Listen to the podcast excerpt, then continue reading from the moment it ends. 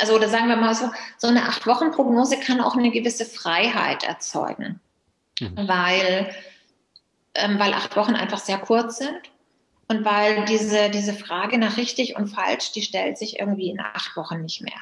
Mhm. Und vielleicht ist es auch dadurch für mich deutlich leichter gewesen als für irgendjemand, der, der zum Beispiel seine Erkrankung gar nicht richtig spürt, weil, weil sie halt noch so im Anfangsstadium ist und der die ganze Zeit dieses, mache ich alles richtig oder was kann ich noch tun? Vielleicht bin ich auf dem falschen Weg oder das erübrigt sich eigentlich bei acht Wochen, weil ich sage jetzt mal so, der, der normale Verstand, der, der funktioniert ja immer so, dass man die Dinge länger macht als acht Wochen, um dann zu überleben. Also der, diese Wahl oder sage ich jetzt mal dieses, dieses Gefühl, dass man das rumreißen kann, ist bei acht Wochen nicht mehr so groß und dadurch fällt unheimlich viel an, an ähm, sage ich jetzt mal, falsch machen oder, oder was man alles tun könnte oder diesen Stress, den man sich sonst macht, der fällt da schon ein bisschen weg.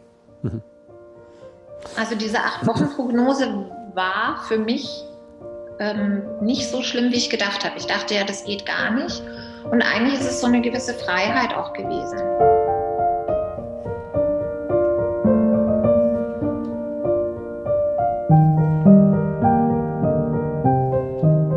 Hallo liebe Zuschauer, Diesmal haben wir ein besonderes Gespräch für das Project Fovea. Da geht es ja ein bisschen mehr um Philosophie, es geht um Veränderungen im Leben und es geht einfach darum, wie man ja vielleicht auch anders durchs Leben kommt. Und eine besondere Geschichte hat äh, Miriam zu erzählen.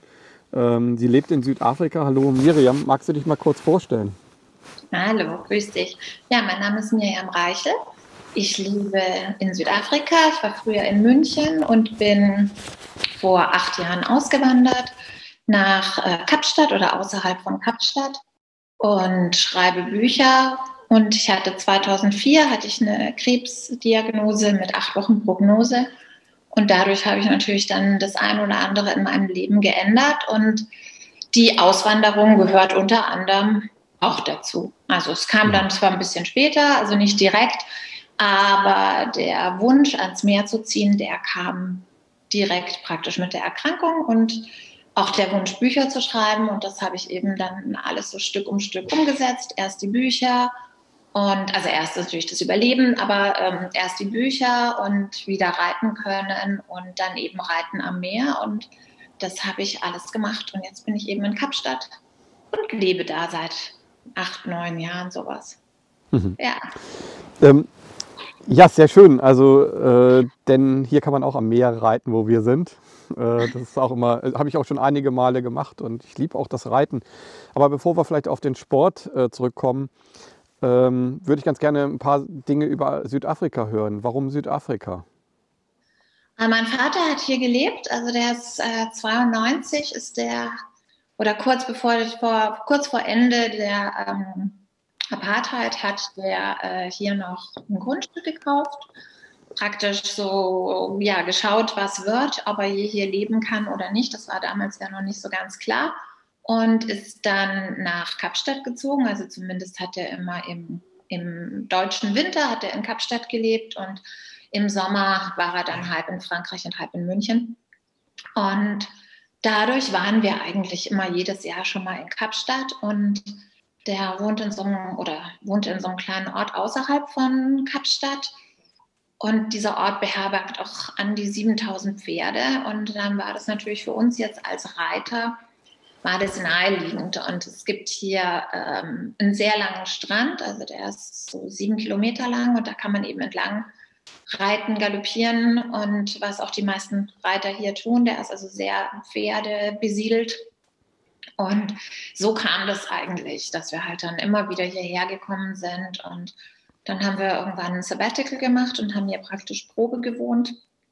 Und ähm, es hat uns gut gefallen und hat auch den, den Kindern damals gut gefallen. Ich bin damals mit zwei Teenagern hierher gegangen. Und dann haben wir uns entschieden, dass, dass wir jetzt ganz umziehen. Ja. Mhm. Wie ist denn, also viele waren ja noch nie in Südafrika ähm, es ist ja doch schon auch ein ziemliches Spannungsfeld. Ne? Ich war ähm, das letzte Mal, jetzt muss ich kurz überlegen, 2005, 2006 da. Da hieß es immer, ja, ist eigentlich überall ungefährlich, aber geh da nicht hin, geh da nicht hin, mach, halte nachts nicht an den Ampeln. Ähm, hat sich das geändert oder ist das immer noch dasselbe? Also in Johannesburg hat sich das sicher nicht geändert. Also da ähm, hält man immer noch nicht an den Ampeln. Aber in Kapstadt hatte ich das jetzt, also hatten wir das eigentlich noch nie, dass man, dass man jetzt zum Beispiel nachts, äh, ja gut, also ich glaube, man würde jetzt in Kapstadt auch nicht in der, also richtig in der Stadt würde man jetzt nachts nicht unbedingt spazieren gehen. Das ist, das ist klar. Es gibt einige Regeln. Die merke ich jetzt aber ehrlich gesagt nicht mehr so, weil ja, weil ich das gar nicht mehr so in, in, in Frage stelle. Also klar, als Frau würde ich jetzt nicht um 11 Uhr nachts durch Kapstadt laufen. Das ist jetzt mhm. außer Frage. Und natürlich kann ich, denke ich mal, dass ich noch durch München laufen kann um 11 Uhr nachts. Also je nachdem kommt wahrscheinlich auch darauf an, wo man rumläuft, ob es jetzt um den Hauptbahnhof ist oder in der Innenstadt. Aber ähm, es ist natürlich was anderes, aber es ist hier, wo wir sind, ist es, ist es jetzt nicht sehr aufregend. Also es ist jetzt nicht so, dass hier andauernd Menschen umgebracht werden. Klar, in, in Südafrika werden jeden Tag 50 Menschen umgebracht, das ist keine Frage.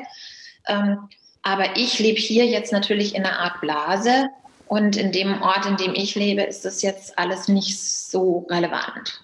Mhm. Hast du Angst vorm Tod? Also generell denke ich nicht mehr. Also ich habe mich mit dem Tod natürlich viel auseinandergesetzt und das ist natürlich ein Unterschied, also immer zwischen Theorie und Praxis. Solange es einem gut geht und man in seinem Lehnstuhl sitzt, kann man natürlich immer sagen, dass man jetzt vor dem Tod keine Angst hat. Mhm.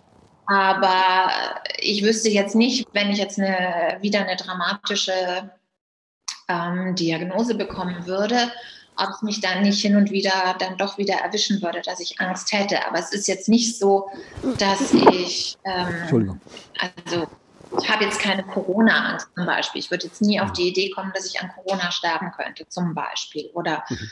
ähm, also ich hätte eher vor Siechtum, hätte ich eher Angst, aber generell habe ich mich eigentlich mit dem Tod so viel auseinandergesetzt, dass ich behaupten würde, dass ich jetzt eigentlich keine Angst habe. Ähm, oder dass ich ein bisschen besser gewappnet bin als jetzt der durchschnittliche Mensch, den wir jetzt im Moment beobachten können, der im Allgemeinen, oder ich gehe mal davon aus, dass die meisten Menschen im Moment einfach Angst haben vor dem Tod. Denn ansonsten könnte ich mir persönlich jetzt all das nicht so erklären. Also wenn da jetzt nicht so eine globale Angst vor dem Tod wäre und der globale Umgang vor dem Tod wahrscheinlich sich auch ein bisschen verändert hat, wir uns da halt nie mit auseinandersetzen. Ich denke, ich habe mich so weit auseinandergesetzt, dass ich für mich im Moment sagen kann, dass ich keine Angst habe. Mhm. Äh, wie wird denn die Pandemie in Afrika wahrgenommen? Also wie nimmst du da in Südafrika das wahr? Ähm, also mittlerweile haben wir, also mittlerweile ist es jetzt, ist es eigentlich kein großartiges Thema mehr. Ähm, der Lockdown ist als ähm, unconstitutional erklärt worden. Also zumindest wir haben, wir haben verschiedene Lockdown-Levels. Also wir haben jetzt nicht irgendwie Lockdown Light und Lockdown irgendwas, sondern wir haben mit einem sehr radikalen Lockdown angefangen. Das war bei uns Level 5.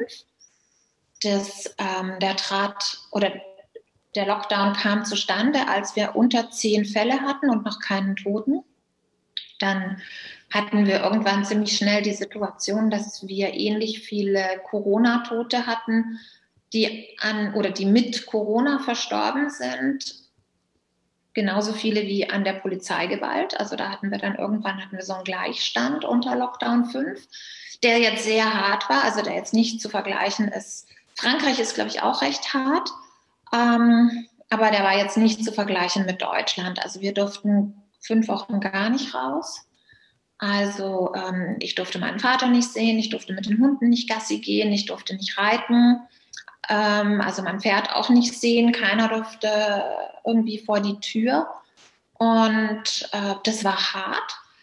Allerdings sind die, haben die Südafrikaner eine andere Mentalität. Also die ziehen das ein bisschen durch und dann wird es ziemlich schnell auch aufgeweicht. Also wir, wir hatten viele positive Erfahrungen dann auch unter dem Lockdown. Unsere Straße, wir haben uns immer um fünf mit den Hunden alle in den Einfahrten getroffen und haben die Hunde laufen lassen, was natürlich illegal ist, aber das haben wir so ab Tag zwei gemacht. Mhm. Und dadurch kam eigentlich auch eine schöne, ähm, eine schöne Gemeinschaft zustande. Und die, die Südafrikaner, die sehen das nochmal so ein bisschen anders. Also die haben jetzt nicht, nicht den gleichen positiven Glauben an ihre Regierung. Also der, der Südafrikaner im Allgemeinen, der geht eigentlich immer davon aus, dass er von der Regierung betrogen wird. Und es hat jetzt auch, ist niemand auf die Idee gekommen, dass die Regierung irgendwas macht, um jetzt Menschen zu schützen. Also auf die Idee wäre jetzt hier keiner gekommen, sondern ähm, ich, hier ist man hier auf die ne? Idee gekommen, dass man, ähm, also es gab, gab bei uns Rauchverbot ganz lange. Und ähm, eigentlich, ich glaube von, ich weiß jetzt nicht, ob es Tag 1, doch, ich glaube, es war Tag 1 ähm, des Lockdowns. Ab da gab es Rauchverbot und ich rauche nicht, deshalb weiß ich nicht, wie lange, aber es war echt lang, also so richtig okay. lang, also monatelang. Und ähm, da ist natürlich dieser illegalen Zigarettenmarkt, ähm, der ist explodiert. Also der, die Zigarette ist dann, also man kann hier auch einzelne Zigaretten kaufen und die, da ist der Preis ums Zehnfache gestiegen. Und natürlich hatte die Ministerin, die das verboten hat, die hatte natürlich, ähm, ihr, ihr Sohn hatte also eine Zigarettenfirma, die noch verkauft hat, natürlich illegal. Und sie war natürlich verbandelt mit dem, mit dem Obermacker des illegalen Marktes. Und das war aber jetzt auch kein großes Geheimnis. Und das ist auch irgendwie, so wird es halt gemacht.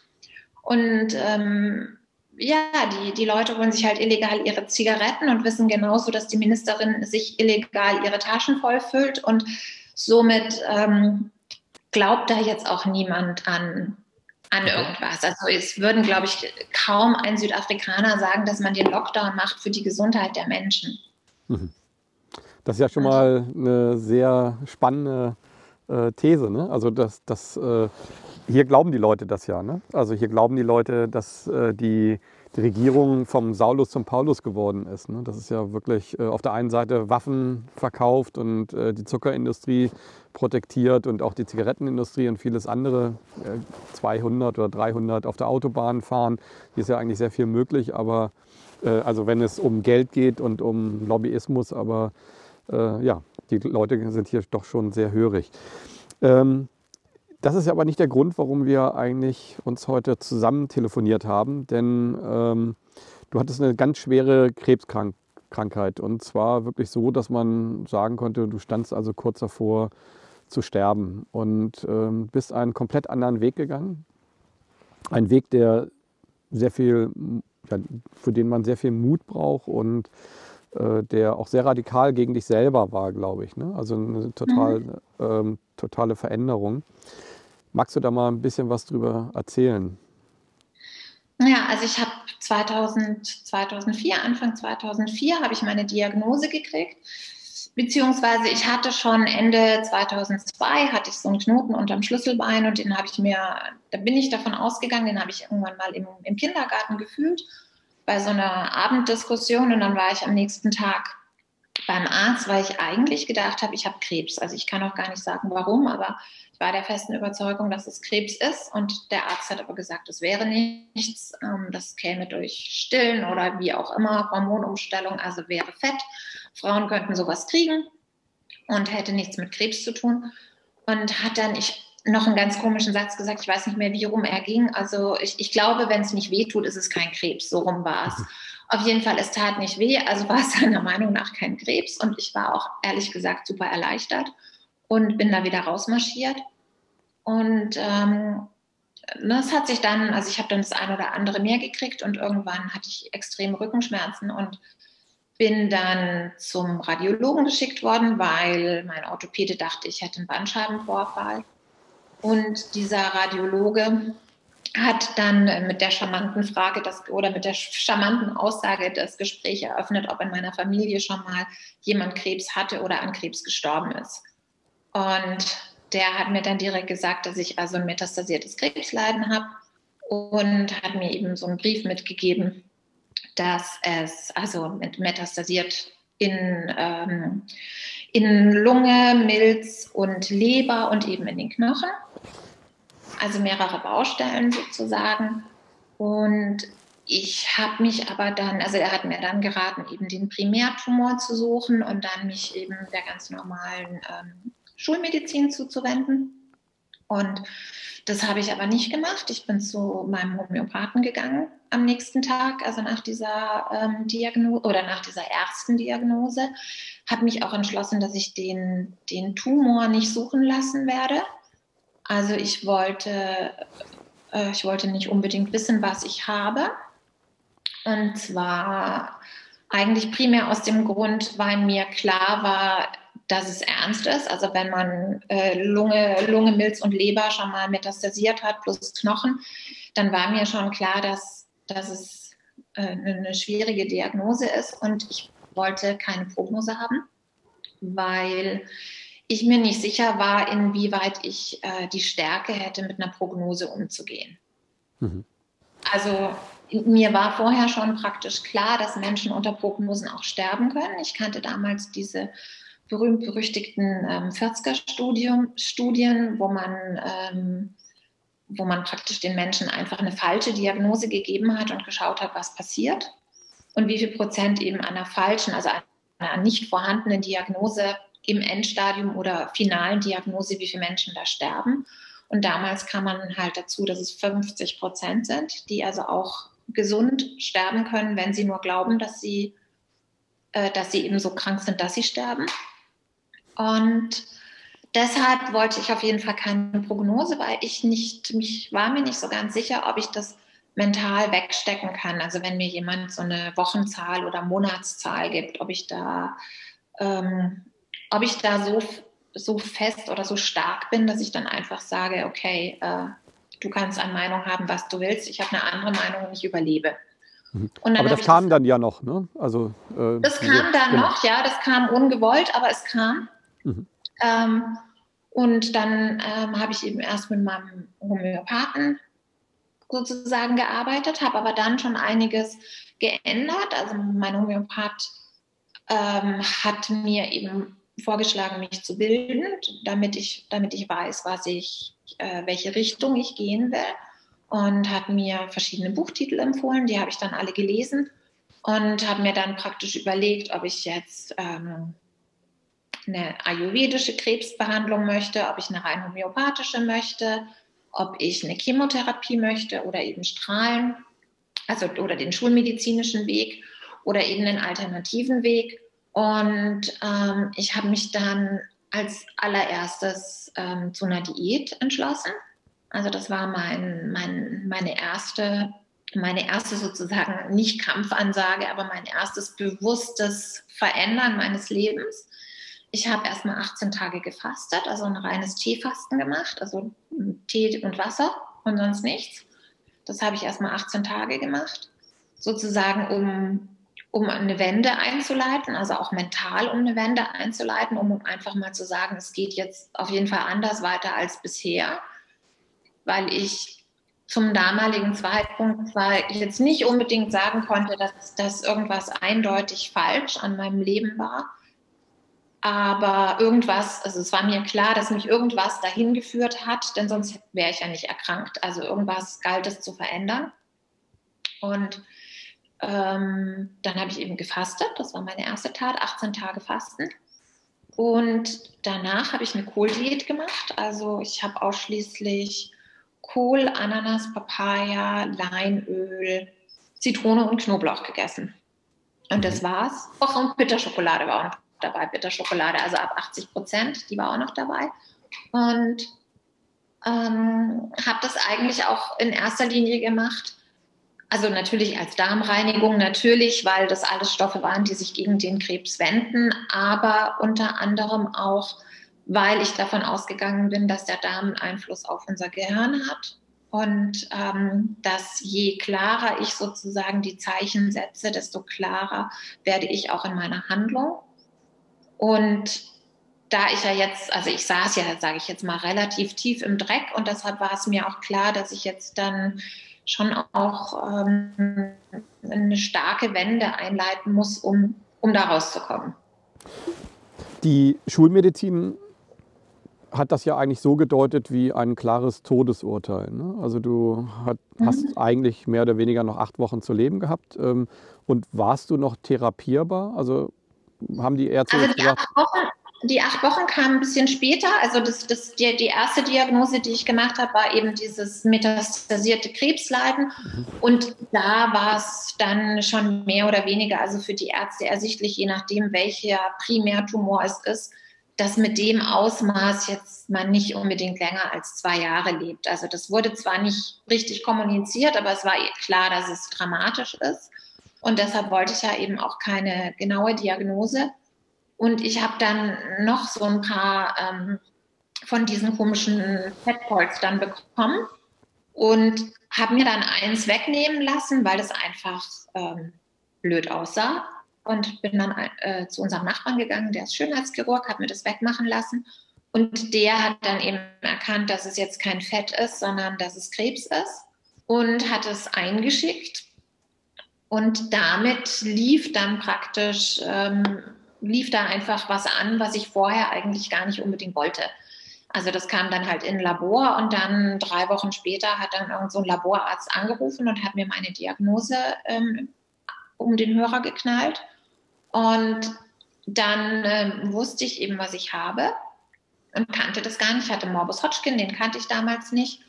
Und ähm, ich bin dann eher also von, was weiß ich, Lungenkrebs, Brustkrebs oder so ausgegangen bei der Art der Metastasierung. Und ähm, hatte aber Morbus Hodgkin, also Lymphdrüsenkrebs, kannte ich nicht zum damaligen Zeitpunkt. Und ähm, dann wurde es nochmal so ein bisschen schwierig, weil der, der Lymphdrüsenkrebs ist eigentlich das Steckenpferd der Schulmedizin und ähm, je nachdem, wie man, wie man da fragt, also manche glauben, dass, dass es eine enorme ähm, Heilungsrate hat.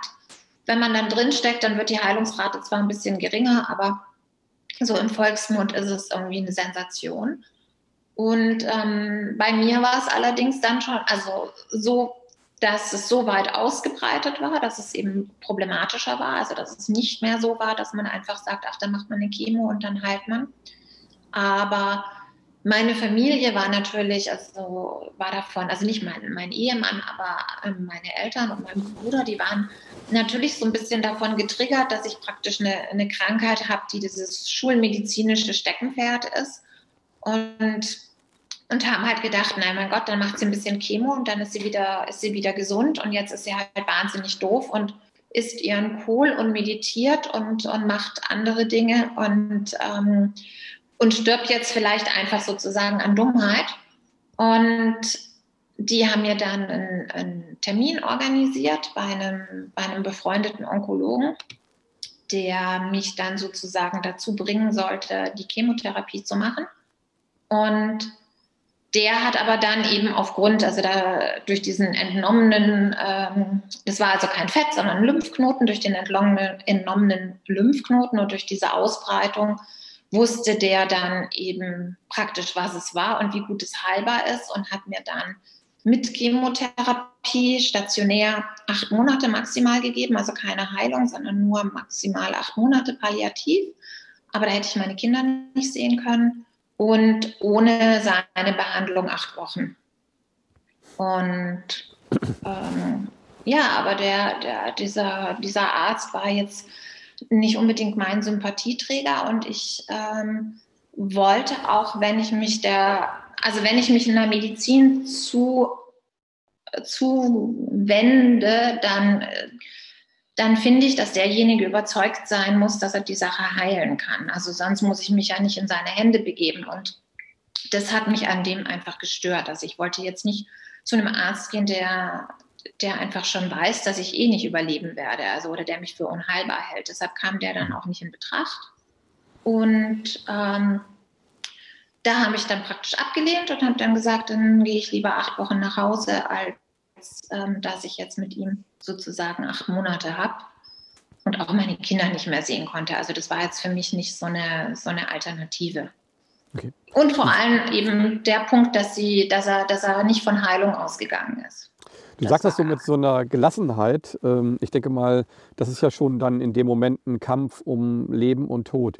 Wenn ich dich fragen darf, ähm, erstmal, wie alt warst du zu der Zeit? Und das Zweite, ähm, was war das für eine Gefühlsebene, in der du dich befunden hast? Äh, das hört sich alles so sehr selbstbewusst und rational an. Ich habe das dann so und so und so und so gemacht, aber ähm, es ist ja doch eine ganz andere Situation. Also man, man äh, muss ja da dann doch sehr stark auf sein intuitives Gewissen hören und auch auf seine intuitive Gabe, wenn man so einen Weg gegen den Mainstream und auch gegen die Eltern und gegen die Gesellschaft geht. Ähm, also das, das gegen die Gesellschaft und um mein Umfeld zu gehen, war nicht leicht. Also das, das muss ich sagen.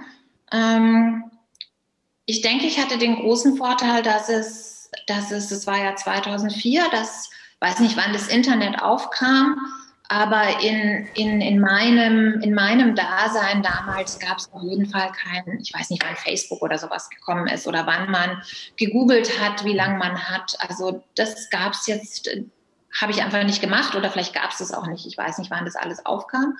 Und ich glaube, das war schon auch mein Glück, dass ich mich in erster Linie sozusagen informieren konnte aus Büchern und jetzt nicht tausend Varianten hatte, was man, was man alles machen kann. Und ähm, also mein Umfeld hat natürlich versucht, da einzugreifen, aber äh, das, da kann man halt irgendwann, geht man halt nicht mehr ans Telefon und, und, und entscheidet sich dann, dass man eben nur noch mit ganz speziellen Menschen spricht, die die einen da eher unterstützen oder die einen auch unterstützen können, auch wenn sie einen für bescheuert halten. Und davon gibt es jetzt nicht so wahnsinnig viele, die da über ihren Schatten springen können. Und äh, das war schon schwer. Das, das war, äh, war auch manchmal so wie Spießruten laufen, weil natürlich Freunde irgendwelche Ärzte vor meine Haustür geschickt haben, die mich dann überzeugen sollten, dass alles anders ist. Ähm, mein Homöopath wurde natürlich beschossen von allen Seiten. Äh, die, den haben auch Ärzte. Ich habe ein großes Ärzteumfeld eigentlich, schulmedizinisches Ärzteumfeld. Die haben natürlich auch den angerufen und ihm gesagt, dass er, ähm, dass er anders handeln muss, dass er mich überzeugen muss, dass er Einfluss nehmen muss. Aber mein Homöopath ist immer stark geblieben und der war da auch an meiner Seite. Und mein Mann ist nie davon ausgegangen, dass ich sterbe. Und mhm. ähm, das war natürlich ein irrsinniger äh, Vorteil. Also der ist immer davon ausgegangen, dass ich mich heilen kann mhm. und dass man auch alles heilen kann grundsätzlich in jedem, in jedem Moment und zu, auch in jedem Stadium. Und ähm, dadurch ist das natürlich deutlich einfacher gegangen. Mhm. Und Dazu kam dann, dass ich irgendwann ähm, in, im, im Laufe der Zeit hatte ich auch einmal eine Nahtoderfahrung und danach hatte ich das Gefühl, dass ich es schaffen kann. Also danach war, also ich wusste vorher schon oder ich habe vorher nicht, nicht so sehr gezweifelt, wie jetzt viele Menschen wahrscheinlich zweifeln würden, aber hatte natürlich meine Momente, wo ich gedacht habe, okay, also ähm, bin ich naiv, bin ich, also läuft irgendwas an mir vorbei, was ich jetzt nicht sehe, habe ich das Leuten nicht gehört und ähm, dann hatte ich aber eben diese eine Erfahrung und danach war mir dann schon eigentlich sehr klar, dass ich das schaffe. Hm. Und insofern hatte ich jetzt nicht diese Zweifel, die, glaube ich, viele andere Menschen haben. Woher kam die Nahtoderfahrung? Wie die kam? Ja.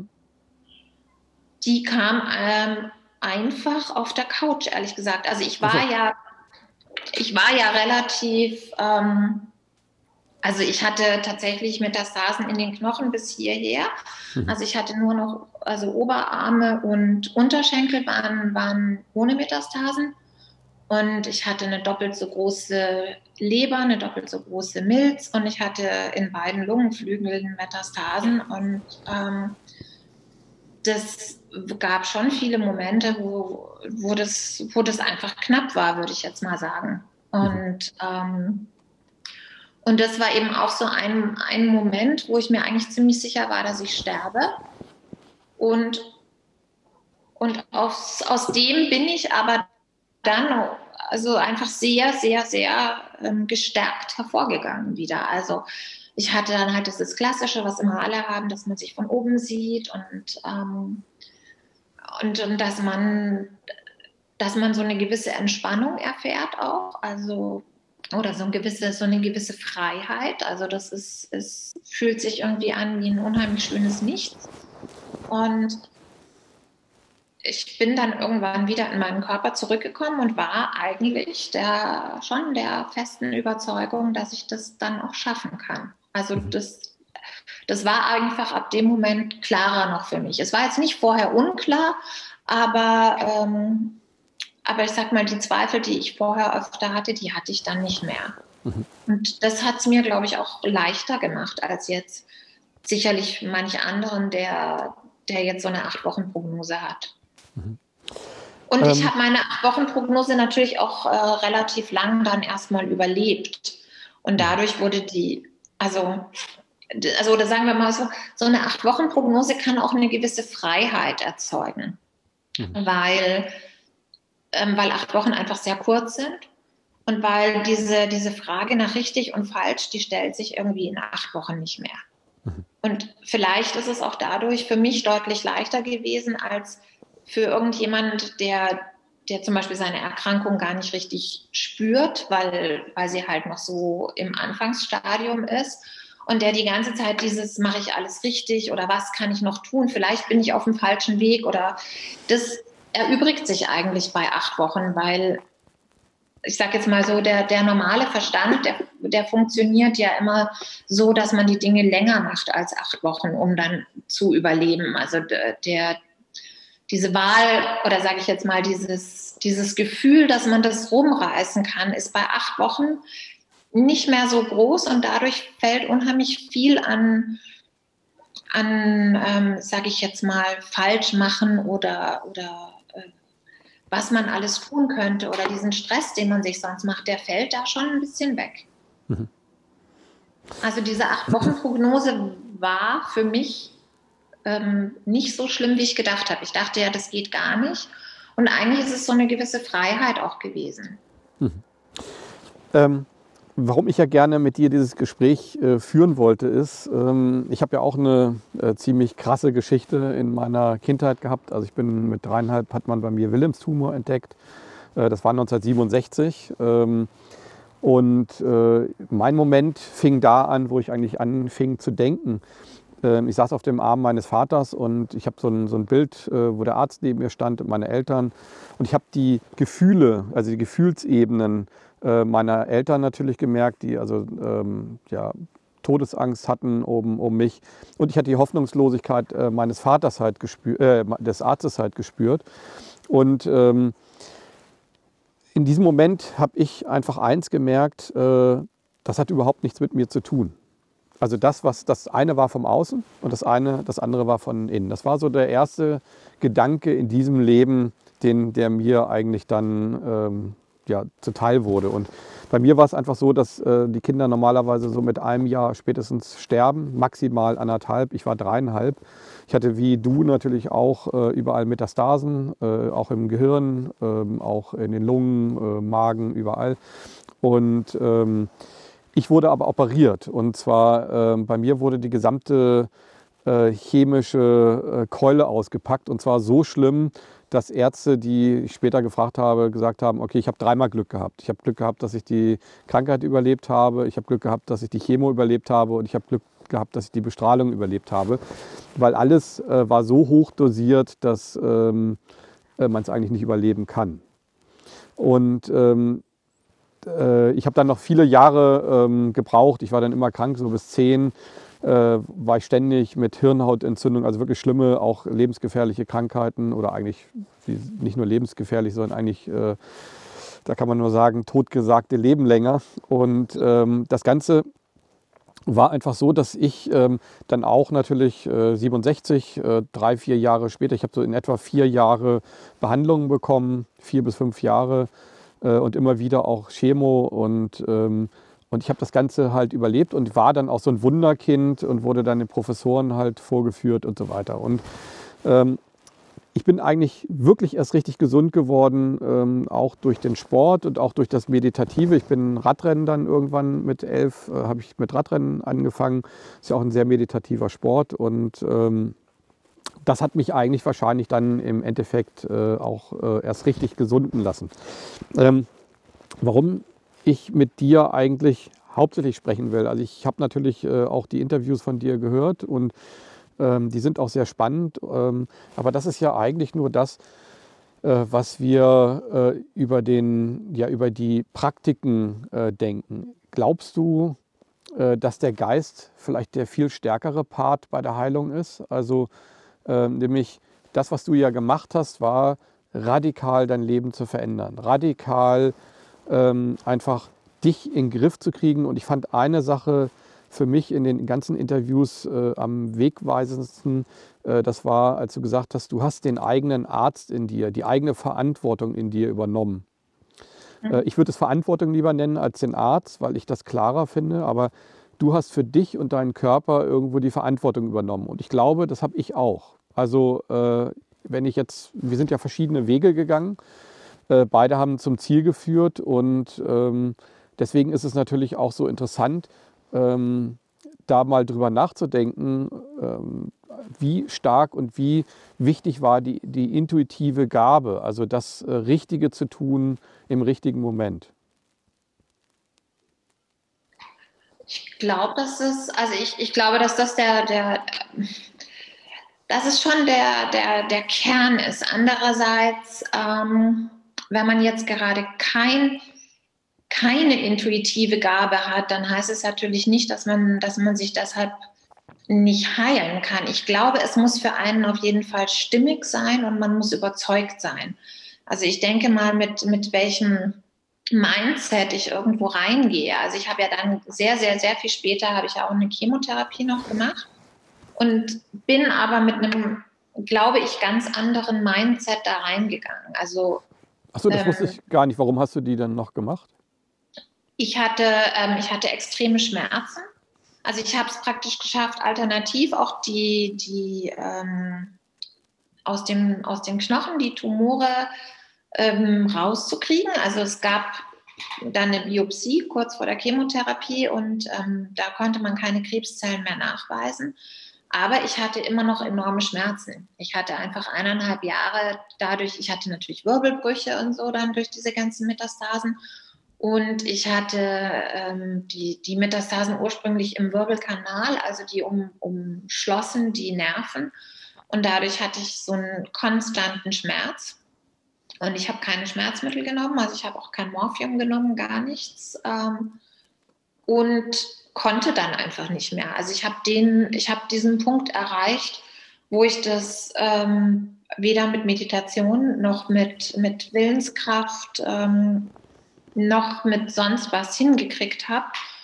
Und, und konnte mit diesem, unter diesem Schmerz konnte ich praktisch nicht mehr die Klarheit äh, verfolgen, die ich für notwendig gehalten habe, um das Ganze sozusagen zu schaffen.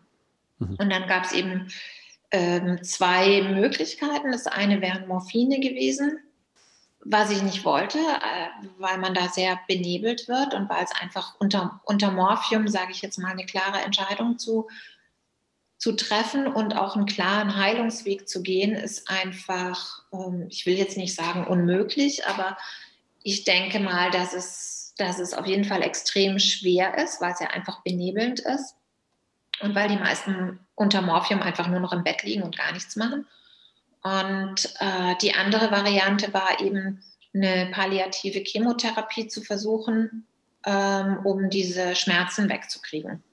Mhm. Also diese Nervenschmerzen. Und ähm, also ich hatte eben, obwohl diese, dieser, diese Tumore aus den, aus den Knochen raus waren, hatte ich eben immer noch diese Schmerzen.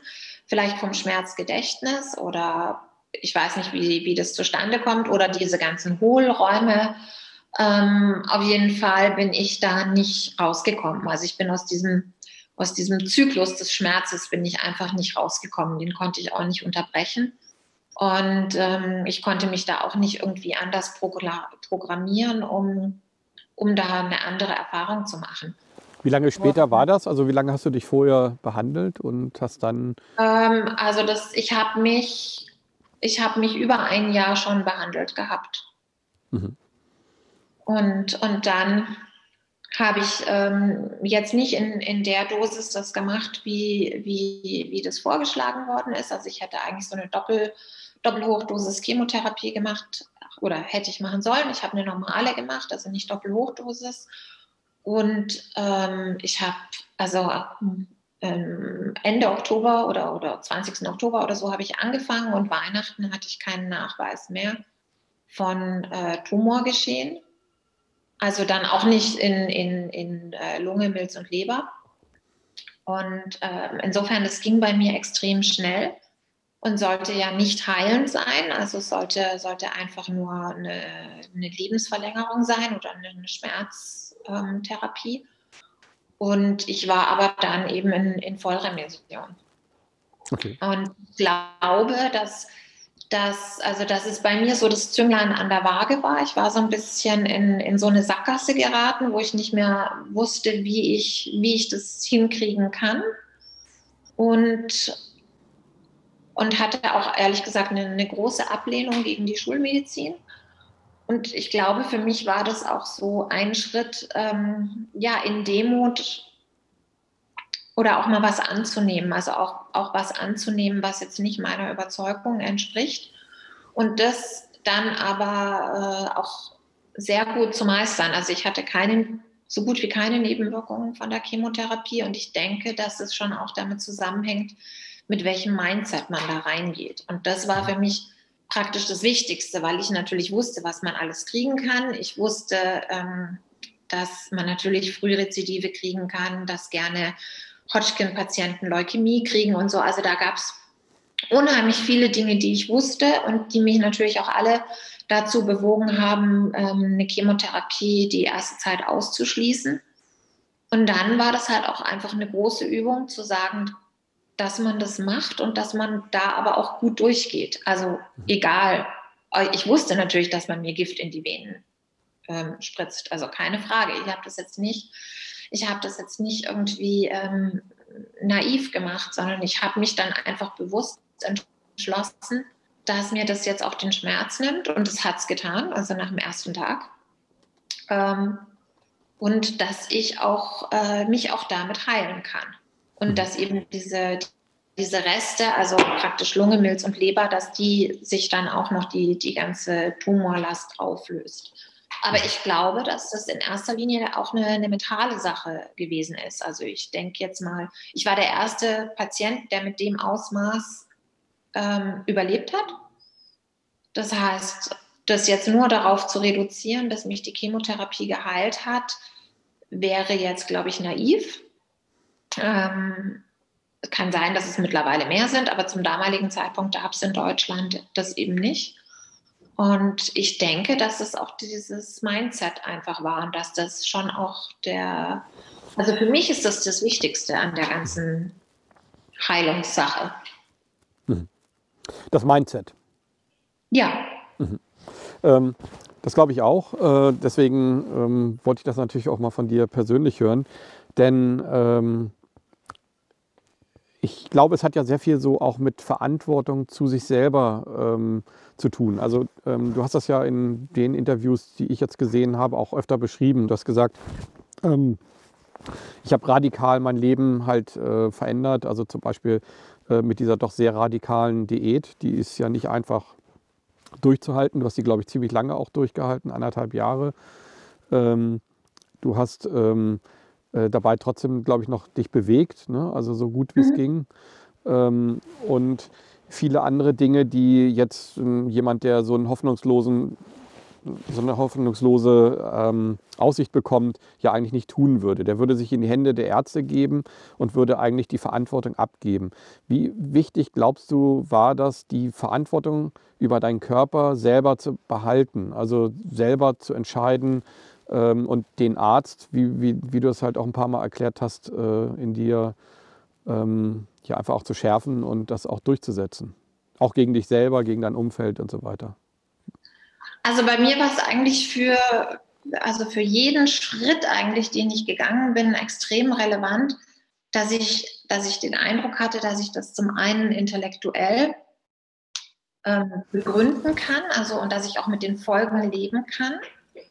Und gleichzeitig, dass es aber auch vom Gefühl her, dass ich den Eindruck habe, dass ich damit praktisch heilen kann. Und ich, äh, ich bin also auch da immer davon ausgegangen, dass ich, dass ich jetzt nicht eine, eine Lebensverlängerung haben will. Also auch jetzt nicht eine, ein dauerhaftes Leben in oder, oder ein dauerhaft krankes Leben oder eine, Dauerchemo oder ein, äh, also ich wollte immer geheilt werden und ich wollte auch am Ende, ich habe unter Heilung auch einfach verstanden, dass alles wieder äh, normal ist. Also, dass ich reiten kann, dass ich mich bewegen kann und dass ich ein ganz normaler, gesunder Mensch bin, der keine einzige Tablette nimmt. Und ich glaube, das war auch, das war eben auch bei allen Entscheidungen sehr wichtig. Also, man wollte mir zum Beispiel Stangen in die Wirbelsäule setzen, was ich nicht wollte, weil ein Ziel war, dass ich wieder reiten kann. Und ich wollte immer reiten und äh, niemand kann reiten, wenn er zwei Stangen in der Wirbelsäule hat. Und somit war das dann schon auch wichtig, jede Entscheidung bewusst zu fällen und zu gucken, will ich das Ergebnis davon haben.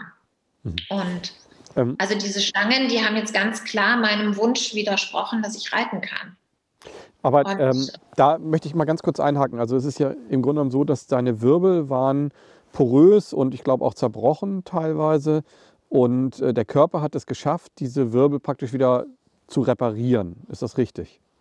Ja. Das ist ja wirklich sehr, sehr ungewöhnlich. Wie hast, äh, äh, wie ist das passiert? Also ich denke mal, Knochen, jeder sagt, okay, Knochen wachsen ja in dem Sinne nicht. Ähm, äh, hast du da eine bestimmte Ernährung oder wie kam das, dass, dass auch die Knochen sich wieder also regeneriert hab... haben? Weil Reiten ist ja jetzt gerade für die Knochen, die da angegriffen waren, äh, eine besondere Belastung. Ne? Also Reiten ist ja, wer schon öfter ja. mal geritten ist, der weiß, dass das ein ständiges Auf und Ab ist. Also eigentlich ja. die stärkste Belastung, die man haben kann für die Wirbelsäule. Ne? Ja, also ähm, ich, hatte, ich hatte mehrere Dinge. Zum einen habe ich mich natürlich davon getrennt, dass Knochen nicht wachsen können. Also einfach von dieser Überzeugung. Also meine, meine Arbeit war in erster Linie schon eine, eine Gedanken, eine, eine, eine Gedankenbereinigung.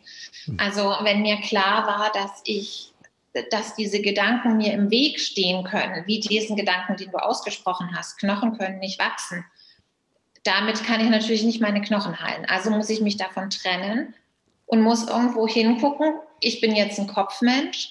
Das heißt, ich habe mir Geschichten angeschaut aus Australien, wo es einfach ähm, Heilungen gibt, wo, wo sie Knochen innerhalb von einer Nacht mit gewissen Ritualen heilen sich halt einfach die Leute. Und da gibt es verschiedene ähm, alte Stämme, die das können und solche Sachen habe ich mir angeschaut, einfach um mich von dieser Idee zu trennen, dass es nicht geht. Mhm. Und damit wusste ich, dass es geht, dass Knochen heilen können und dass Knochen auch nicht unbedingt eine gewisse Zeit brauchen, um zu heilen. Und ich habe mich auch dagegen entschieden, dass ich Zement in meine Wirbel bekomme, weil ähm, mir das nicht gefallen hat, dass dann praktisch der, der Knochen nicht mehr also wachsen kann und dass der Wirbel auch nicht mehr aufgefüllt werden kann. Wenn da Zement drin ist, ist es starr. Und wie du schon gesagt hast, fürs Reiten brauchst du eine Beweglichkeit. Du kannst nicht einfach irgendwie Zement da drin haben und dann äh, bei jedem Schritt, das das Pferd macht, reibt Zement auf Zement. Das ist ungut. Und somit habe ich mich eben dagegen entschieden und habe mich dazu entschieden zu glauben, dass Knochen heilen können und wachsen können.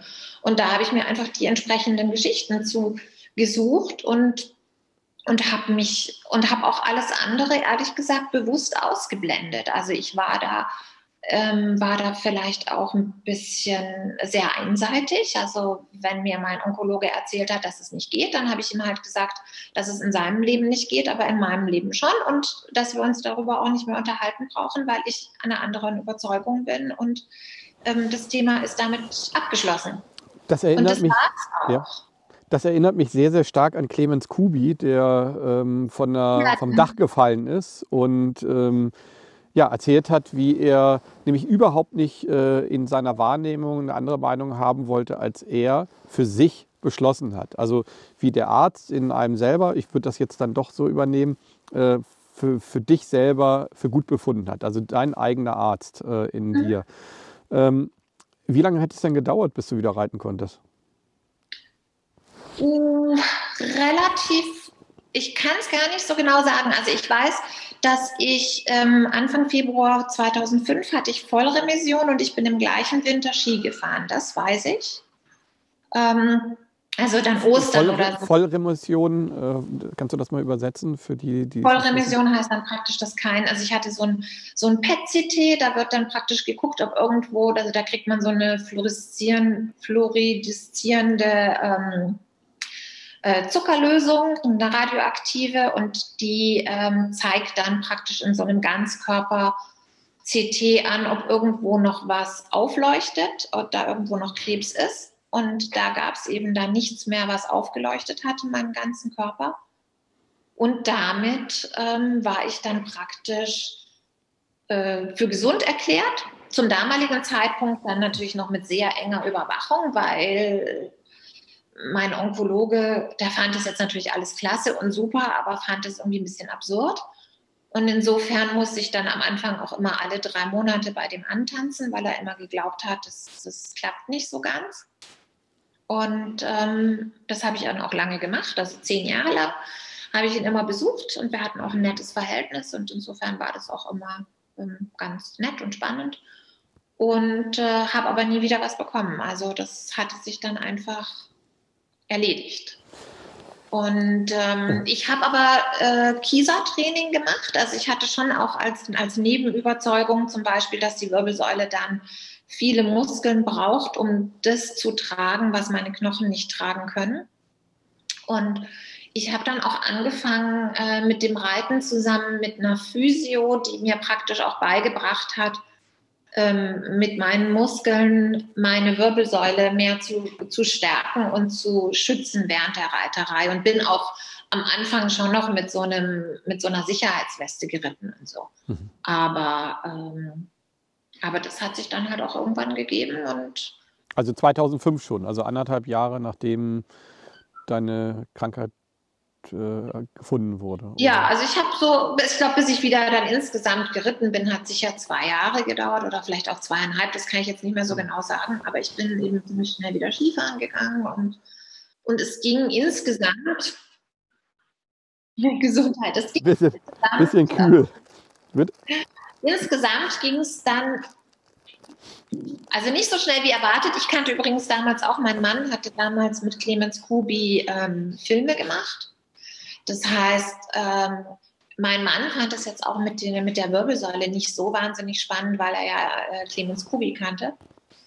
Und der halt einfach immer davon ausgegangen ist, dass man das dann halt macht wie Clemens Kubi und dann, dann wird es schon wieder. Und, ähm, und dadurch, dass er ihn halt praktisch äh, in echt kannte und Filme mit ihm gemacht hat, war das, ähm, ja, war das für, für ihn irgendwie naheliegender. Und er hat auch zu dem Zeitpunkt, ähm, war der bei verschiedenen Produktionen dabei, wo, wo auch sehr, sage ich jetzt mal, außergewöhnliche Menschen ähm, berichtet haben, also zum Beispiel Jasmoen, die sich da von Licht ernährt hat. Also ich meine nicht, dass ich auf die Idee gekommen wäre, mich von Licht zu ernähren, aber ich sag mal, es gab da in, in oder mein, mein Mann hat eben viele Menschen da begleitet ähm, in, in seinem Filmjob, ähm, wo es, jetzt außergewöhnliche Dinge gab. Und insofern war mir schon klar, dass man, dass man auch Außergewöhnliches leisten kann, wenn man, wenn man denn davon überzeugt ist. Okay. Ähm, ich möchte noch mal mit dir klären, also wenn, wenn ich dich jetzt so erlebe, bist du ja eigentlich eher ein sehr bodenständiger, rationaler Mensch, wenn ich das jetzt einfach mal so sagen darf. Ähm, äh, ist dieser intuitive Anteil, und wenn ich das jetzt so äh, in dem Gespräch mithöre, eher bei deinem Mann? Dass der so dieses, äh, ja. dieses Selbstvertrauen hat und einfach sagt, mach mal und alles gut und, und also genau das Gegenteil eigentlich von den Menschen, die dich behandeln sollen, die nämlich eher in Panik sind und äh, einem die Hoffnung nehmen, anstatt die Hoffnung geben? Ja, ja, ja. Mein Mann, ähm, mein Mann war das schon vorher klar.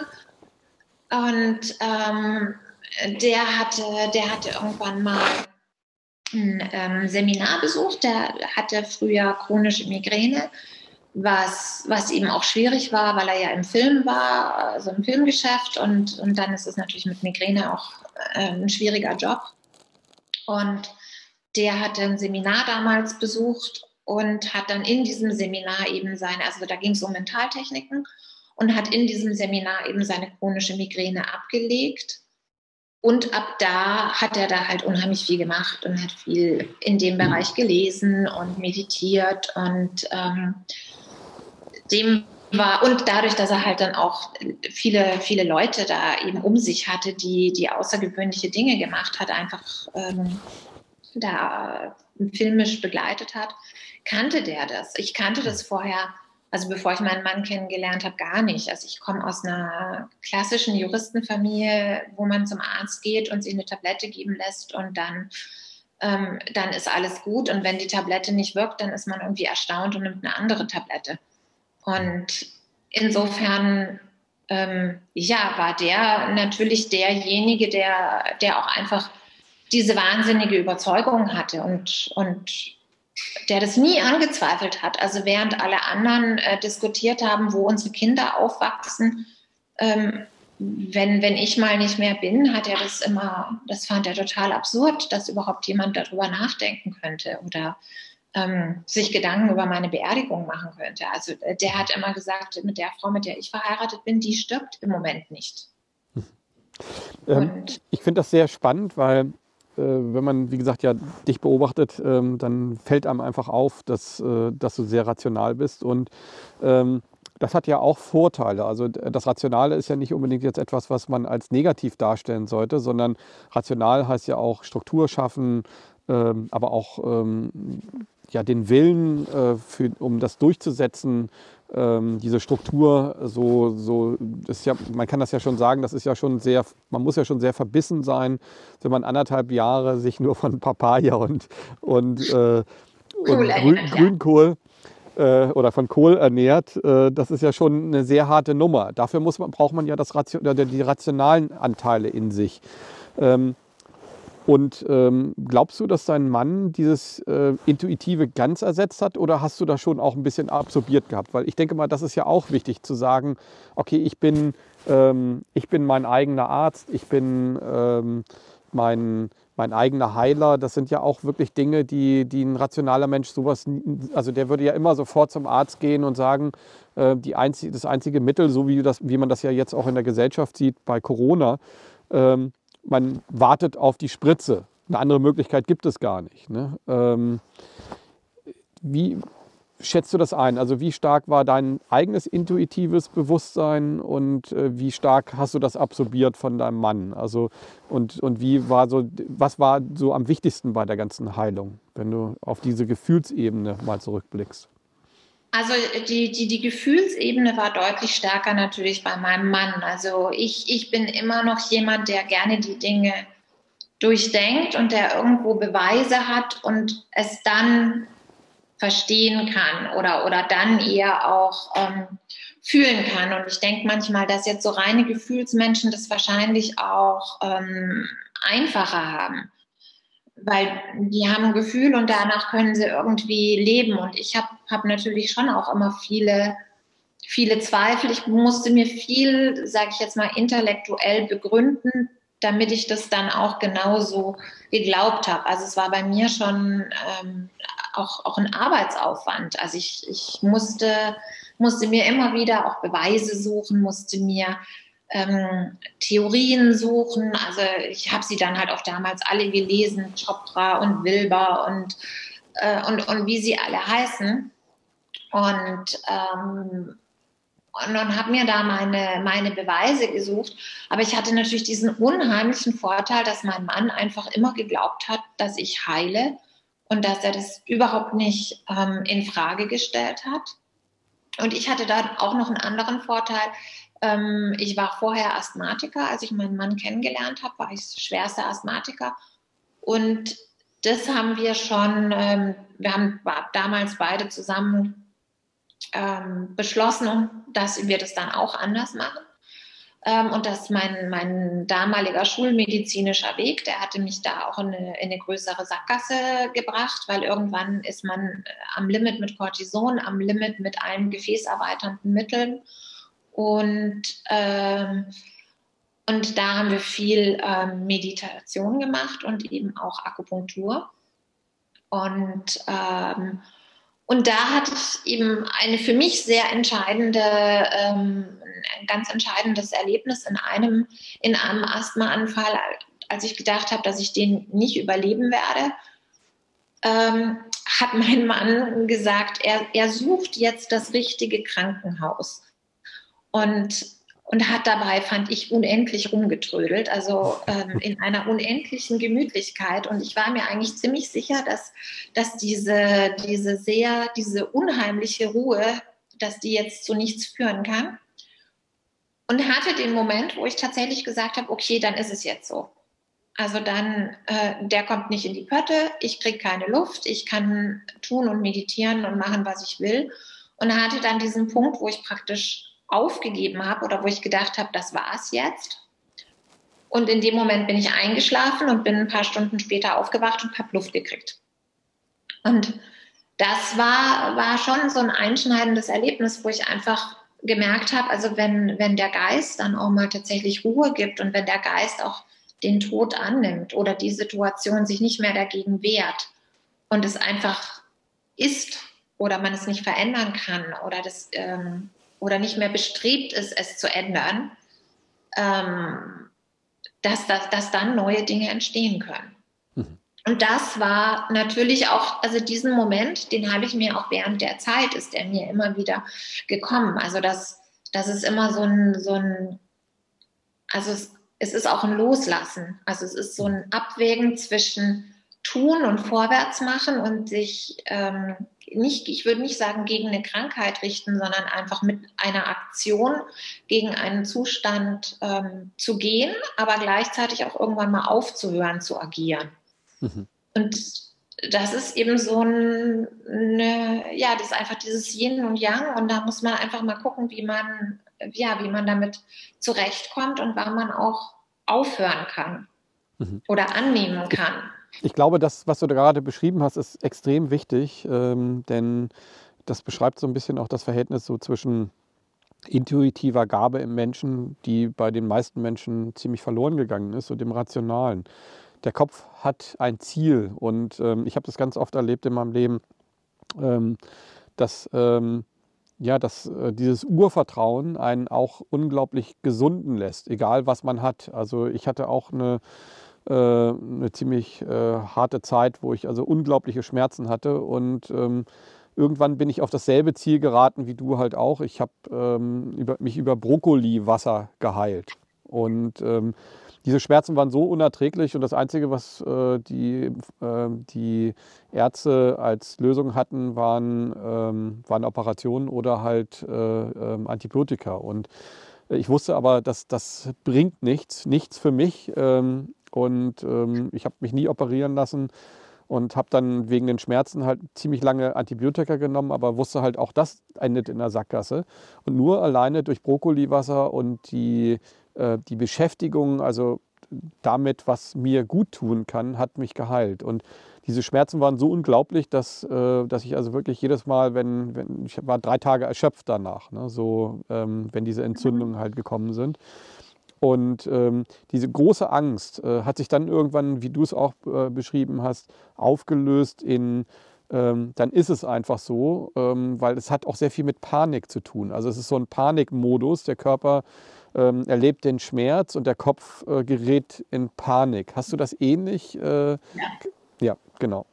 Ähm, auch dieses richtige Meditieren oder gute Meditieren, um irgendwo hinzukommen.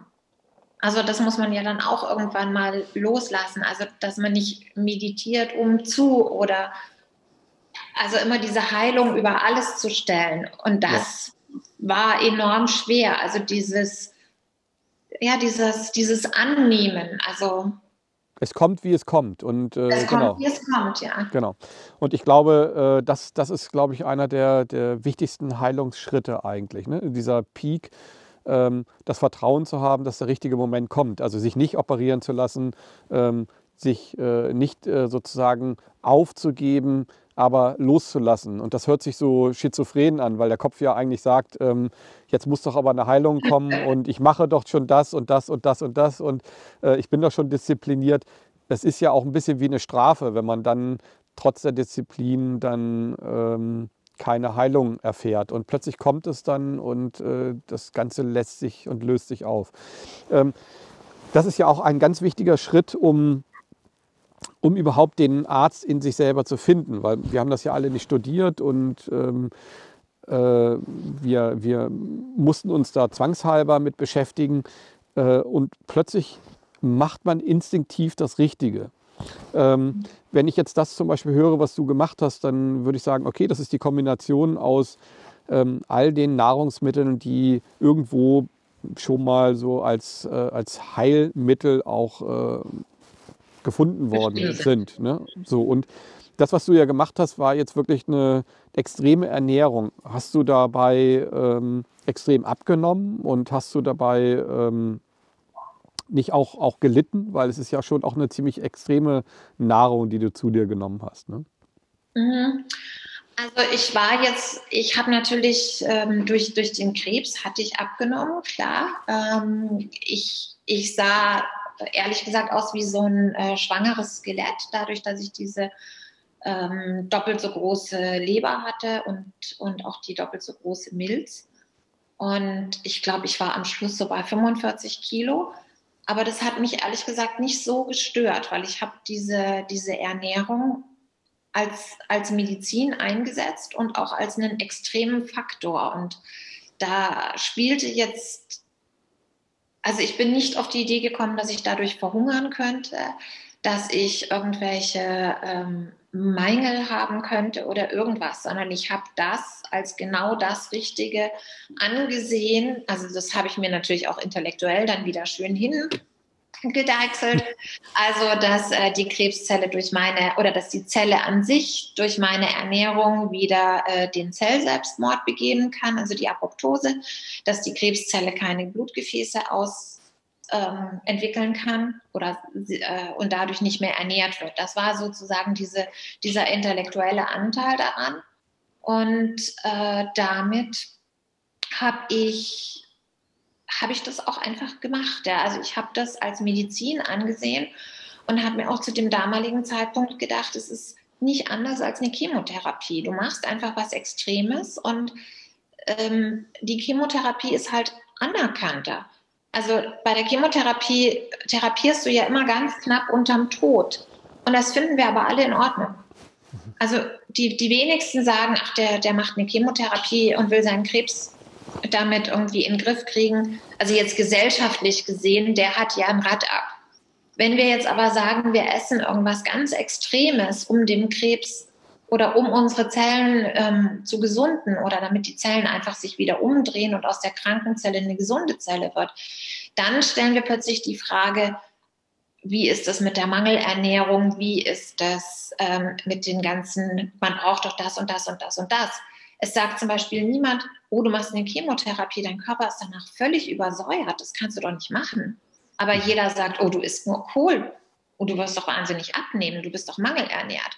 Also das hat schon auch was mit unserer, mit unserer Ideenwelt zu tun und was wir eben für richtig und falsch halten. Und, und ich habe diese Ernährung einfach aus, aus einem ganz gewissen Zweck gemacht. Und ich würde jetzt nicht sagen, ich war jetzt nicht kriegerisch eingestellt, aber ähm, es war auf eine gewisse Art natürlich auch ein, ein, entweder ein Umdrehen oder auch eine gewisse Kriegserklärung. Ich habe eben Dinge getan, die sich alle gegen den Krebs gewendet haben.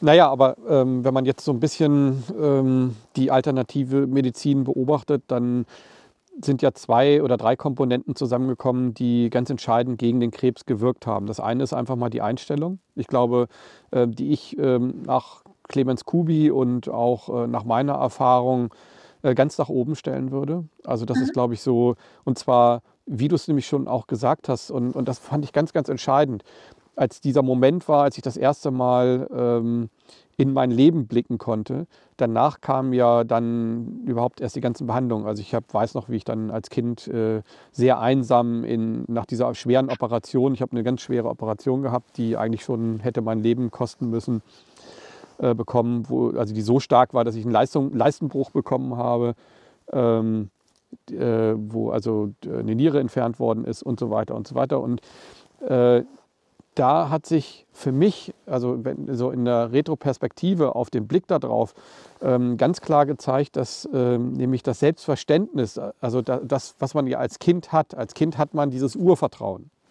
Dieses Urvertrauen, was nämlich un, unumstößlich ist. Also praktisch ein Vertrauen, ähm, wenn man das so in der Gefühlsebene beschreibt, ähm, das nicht etwas mit dem Kopf zu tun hat. Und zwar rein gar nichts, sondern das Urvertrauen, dass alles kommt, wie es kommt, gut ist dass alles gut ist, so wie es in diesem Moment ist.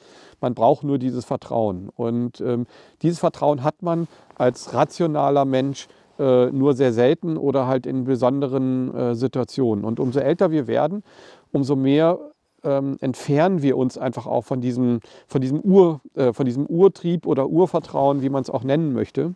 Und ähm, äh, das denke ich ist, und wie das Clemens Kubi nämlich auch beschrieben hat, äh, nur durch auch ähm, Wahrnehmungsverschiebungen zu erreichen, indem man nämlich praktisch für sich sozusagen die Verantwortung übernimmt, äh, was viele Menschen in ihrem ganzen Leben nicht tun, sondern sie fließen so durchs Leben und äh, sind sehr kopflastig, aber ähm, nehmen eigentlich nicht für sich selber Verantwortung, weil sonst würden sie nicht so sich ernähren oftmals, äh, nicht so Auto fahren, äh, also viele Dinge, die ja jetzt äh, oder auch rauchen und, und Alkohol trinken und so weiter. Also das heißt also, viele Menschen übernehmen nie ihre Verantwortung für ihren Körper und da gibt es den Kopf und da wird alles so erklärt und der Körper ist sozusagen getrennt. Ähm, wenn du das jetzt einfach mal so äh, vergleichst, also vor deiner Krankheit und nach deiner Krankheit, bist du ein anderer Mensch? Hm. Also ich bin natürlich definitiv ähm, ein anderer Mensch, auch schon seit ich das Asthma überwunden habe. Also ähm, ich sage jetzt mal, meine, meine Einstellung zu Gesundheit oder wie man, wie man Dinge angeht, die ist jetzt natürlich, die ist jetzt anders als, als es früher war. Also wo ich, wo ich tatsächlich auch geglaubt habe, dass man Dinge ähm, lösen kann mit irgendeiner Tablette, dass man Dinge lösen kann mit einer Impfung oder, oder ganz, ganz gleichgültig was. Das hat sich schon durch, durch diese erste Asthma-Erfahrung hat sich das ähm, verändert. Und es ist jetzt natürlich auch ganz anders. Und ähm, ich glaube, ich bearbeite Dinge ähm, schneller. Also wenn ich, wenn ich merke, dass ich da in irgendwelche ähm, komischen Überzeugungen gerate, dann, dann schaue ich mir die an und suche mir natürlich jetzt auch schneller äh, einen Lösungsweg. Also ich bin da, bin da auch im Moment ein bisschen überrascht, wie die meisten Menschen das ähm, zum Beispiel mit Corona angehen. Also ich denke mal, wenn man jetzt auf der Straße eine Umfrage machen würde, dass 99 Prozent keinen Plan hätten, was sie selbst dagegen tun können, außer ähm, sich irgendwann mal intubieren lassen und ähm, ich musste mal äh, bei meinem Vater, der intubiert wurde, nicht wegen Corona, sondern wegen was ganz anderem, unterschreiben, äh, was da alles auf einen zukommt und was da alles passieren kann. Und ähm, das ist also selbst bei einem gesunden Menschen wirklich gruselig, wenn man das unterschreibt. Also da braucht man jetzt auch gar nicht krank sein, um dann äh, eventuell zu sterben. Und ich glaube, das hat sich einfach anders ver also verändert. Das heißt, ich, ich, ich schaue mir die Dinge an und, ähm, und finde dann für mich persönlich eine Lösung und, und gucke mir natürlich dann auch meine Ängste an und gucke mir an, was, was kann man da tun. Und ähm, ich könnte mir jetzt zum Beispiel nicht vorstellen, dass ich jetzt in irgendeiner Form in der Angst lebe, dass meine Kinder oder, oder ich oder dass irgendjemand jetzt erkrankt und das nicht schaffen könnte. Und ähm, insofern schaue ich da dann natürlich auch, wo es hakt und, und wo es an mir hakt und, ähm, und reagiere natürlich dann auch anders. Also auch seit ich, seit ich krank bin. Also ich habe keinen Stress mehr. Und ich, ich muss auch sagen, natürlich sagen immer alle Menschen, sie sind gestresst und, und sie haben das und sie haben keine Zeit. Und ich finde, ich finde, dass man da einfach dann was verändern muss. Ja? Also ich habe da auch keinen, keinen wahnsinnigen Respekt oder das beeindruckt mich nicht, wenn jemand immer nur gestresst ist und, und nie Zeit hat und dafür hat er irgendwie ein schnelleres Auto oder eine größere Firma oder irgendwas. Ich denke mal, da muss man sich einfach dann einmal bewusst entscheiden und wenn man ein Leben lang gerne mit Stress leben möchte und die Konsequenz daraus ziehen möchte, dann ist es völlig in Ordnung. Aber dann muss man halt auch nicht jammern und das, das überlege ich mir halt. Mhm. Und das mache ich halt anders. Und ich bin da natürlich konsequent. Also ich meine, ich mache fünfmal in der Woche Yoga, das machen wahrscheinlich wenig Menschen. Und ich gehe meine sechs Kilometer mindestens am Tag. Und ähm, und ich weiß aber auch, dass ich dadurch natürlich ähm, durchkomme. Und wenn ich irgendwo den Eindruck habe, dass mir, dass ich Dinge ähm, gruselig finde oder oder mir Angst machen und das ist ja dann auch egal, ähm, jetzt auch bei der Krise, welche Angst man da hat, ob man jetzt dann Angst vor einer Diktatur hat oder ob man Angst hat zu verarmen oder Angst hat krank zu werden oder Angst, das ist ja ganz gleichgültig was, dann muss man halt einfach mal sich das anschauen und verändern. Und ich denke, dass seit ich krank war, ist es mir natürlich auch klar, dass solche Dinge Stress erzeugen und dass Stress, dass einfach ein dauerhafter Stress wieder eine Krankheit erzeugt und dass man da vorher natürlich eingreifen muss. Mhm. Ist dein Leben hochwertiger? Also glaubst du klarer? Also ähm, hat das Intuitive in deinem Leben jetzt einen größeren Anteil? Das Selbstvertrauen in dich selber? Also ähm, das Selbstvertrauen in mich selbst ist natürlich, ist natürlich deutlich, deutlich größer. Also ich, sag mal, ich wollte das jetzt nicht permanent ausprobieren, mich wieder äh, von irgendwas zu heilen. Also ich, ich, ich brauche das jetzt nicht nochmal. Und ich denke, ich muss auch nicht nochmal durch ein tiefes Tal durchgehen, um irgendeine Erkenntnis zu haben. Ähm, aber es ist natürlich intensiver und ich mache mir natürlich ähm, eher Gedanken und ich glaube auch, dass ich manche Ängste dadurch auch ein bisschen verloren habe und dass, dass die jetzt nicht mehr, dass es nicht mehr so relevant für mich ist oder, oder so. Also ich denke mir immer, es gibt Schlimmeres. Und ich hatte ja auch schon Schlimmeres. Und hm. ähm, das relativiert natürlich unheimlich viel. Und dadurch bin ich mit Sicherheit auch entspannter als, als vielleicht andere Menschen. Mhm. Also, Hast du noch Angst vor Krankheit? Nee, nee, nee. Also ähm, natürlich würde ich jetzt keine, würde ich jetzt nicht wieder in der, in der Situation sein wollen, aber ich gehe jetzt, ich gehe jetzt nicht davon aus, dass ich dass ich jetzt irgendeine Krankheit bekommen könnte oder ähm, dass, dass ich jetzt auch nochmal Krebs haben könnte. Also ähm, das ist jetzt eigentlich, ich hatte jetzt auch nicht, ich hatte auch nicht die, diese, diese gleichen Ängste, dass ich einen Rückfall kriegen mhm. könnte.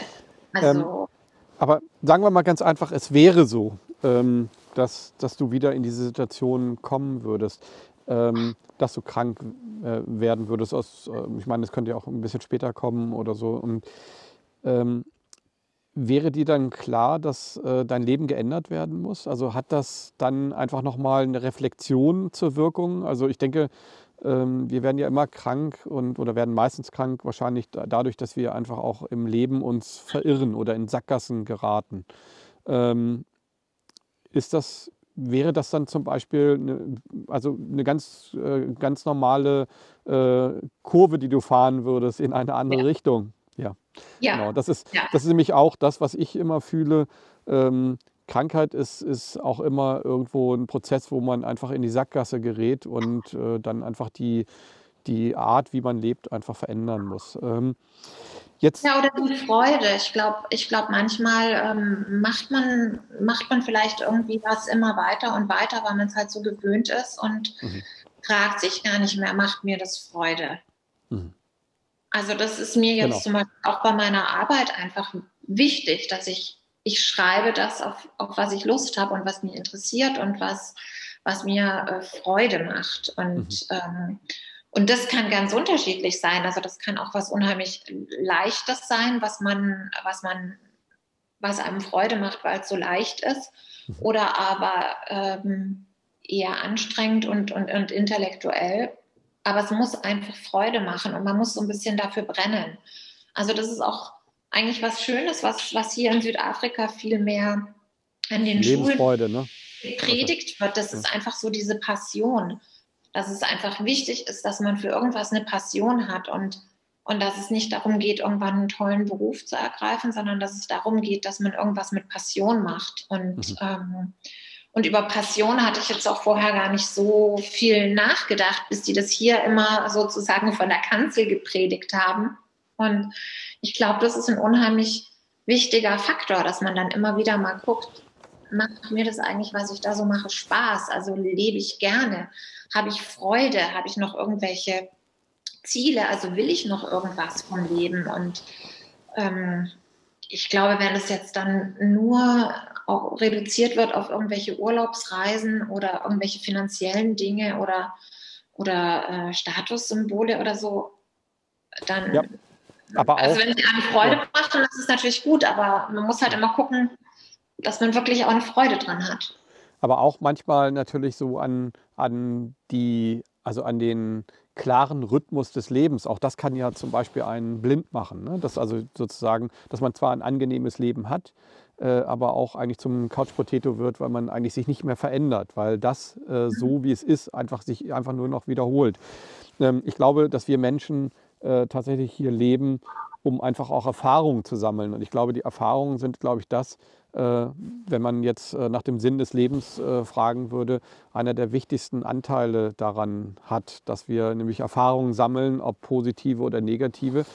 Da komme ich jetzt zu, mit, zu dir zu einem Thema, ähm, was du vielleicht auch ganz gut beantworten könntest. Wenn du jetzt einfach die Gesellschaft siehst ähm, in dieser Corona-Krise und ähm, das mit deiner Krankheit, die ja wirklich hoffnungslos war, da rauszukommen, vergleichst was ist das erste, äh, der erste Gedanke, der dir da in den Kopf kommt? Also ich sage es vielleicht mal ganz kurz, was mir in den Kopf kommt. Vielleicht äh, geht es dir ähnlich. Ich muss schmunzeln. Ja, also ja, ich, ich, also ich, ich verstehe, warum du schmunzeln musst. Ähm, also ich würde als allererstes denken, dass ich niemals mich so verhalten würde, um zu heilen. Mhm. Also ich, ich würde, ich würde jetzt, äh, wenn, wenn ich jetzt, also wenn mich jetzt ein Krebskranker fragen würde, was er tun soll, um seine Krankheit zu überwinden, dann sind natürlich alle Dinge, die jetzt da getan werden, finde ich jetzt grundfalsch. Also ja. Ähm, und, und ich finde es auch für unsere, ich finde es unheimlich traurig für unsere Kinder, weil ich eigentlich denke, dass man sich als Kind eher wie Superman fühlen muss. Also man muss eigentlich den Eindruck haben, man kann was und nicht, das, das ist vielleicht auch ein bisschen platt jetzt, aber ähm, alleine die Idee, dass ich ohne Maske nicht rausgehen kann, dass ich, dass ich nicht einfach, also dass ich mit den Viren nicht umgehen kann und dass ich noch nicht mal einfach Luft einatmen kann, ohne dass das was ist, was mich krank machen kann. Das finde ich ist ein für Kinder einfach ein ganz, ein ganz falscher Ansatz. Und auch diese, diese Idee, dass der Körper nicht in der Lage ist, damit zurechtzukommen. Ich meine, der Körper kommt immer mit Viren zurecht. Warum soll er jetzt nicht zurechtkommen? Miriam, wir müssen ja ein bisschen aufpassen, weil wir wollen das Interview halt auch auf YouTube veröffentlichen. Und ähm, da wird ja jeder gesperrt, der zu viel über dieses Thema halt ja, im Detail ja. redet. Ähm, wahrscheinlich müssen wir das jetzt auch ein bisschen rausschneiden. Aber lass uns mal lieber ähm, also ich habe das vielleicht jetzt so ein bisschen ironisch gesagt, ich muss schmunzeln.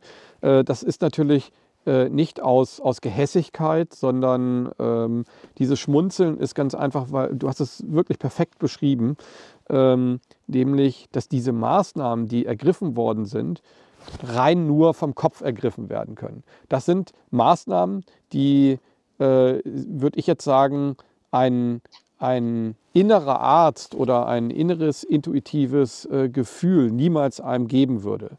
Es würde genau wahrscheinlich das Gegenteil machen. Und ähm, natürlich ist es dramatisch, äh, wenn man jetzt natürlich die, die älteren Menschen sieht, die dann plötzlich um Luft ringen. Und du hast es aber vorhin auch ganz gut beschrieben.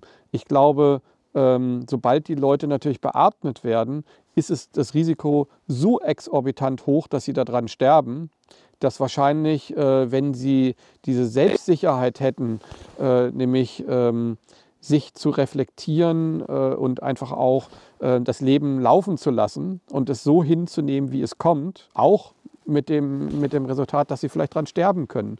Aber ähm, in diesem Moment, glaube ich, löst sich diese ganze Verkrampfung auf, dieser, dieser ähm, äh, ja, dieses um, um, um Luft ringen. Und dann kommt es, wie es kommt. Und die Heilungschancen sind dann aber auch wesentlich größer in dem Moment, um, um einfach auch dagegen äh, mit natürlichen Mitteln, und da gibt es ja einige, die ich jetzt auch gar nicht nennen möchte, ähm, die, die auch da natürlich ähm, und die erspürt der innere Arzt natürlich auch finden könnte. Jetzt ist natürlich so, so, eine, so ein Virus ist natürlich tückischer, weil er natürlich auch sehr schnell zuschlägt. Also innerhalb einer Woche verändert sich das Leben. Ähm, und trotzdem, äh, und man muss es ja auch ernst nehmen. Aber wenn wir beide jetzt einfach diesen Menschen, äh, die jetzt erkranken oder überhaupt die Leute, die in Panik geraten, etwas mitgeben können, die ja jetzt praktisch nicht erkrankt sind und äh, nur das Risiko haben, daran erkranken zu können, was würdest du ihnen mitgeben? Oder was, was, was können wir diesen Menschen also mitgeben? Also mir, mir hat einfach bei meiner Krebserkrankung unheimlich geholfen, dass ich einen Plan hatte und dass ich dass ich gedacht habe, wenn ich das und das mache, dann passiert das und das. Und ich denke mal, also oder für mich ist es so, egal bei welcher Krankheit, dass ich mir einfach überlege, was, was kann ich tun, um, um ein gutes Immunsystem zu haben, was kann ich tun, um auch mein, mein Gedankenkarussell ähm, praktisch in den Griff zu kriegen. Das heißt, so wie ich mich damals davon getrennt habe, dass meine Erkrankung unheilbar ist oder dass ich in so und so langer Zeit äh, oder nur noch so und so lang habe, so würde ich mich jetzt eben auch wieder anfangen, ähm, von diesem immer Negativen so ein bisschen zu befreien und einfach gucken, was kann ich, was kann ich Positives machen, was kann ich direkt für meinen Körper tun, wie kann ich besser dastehen.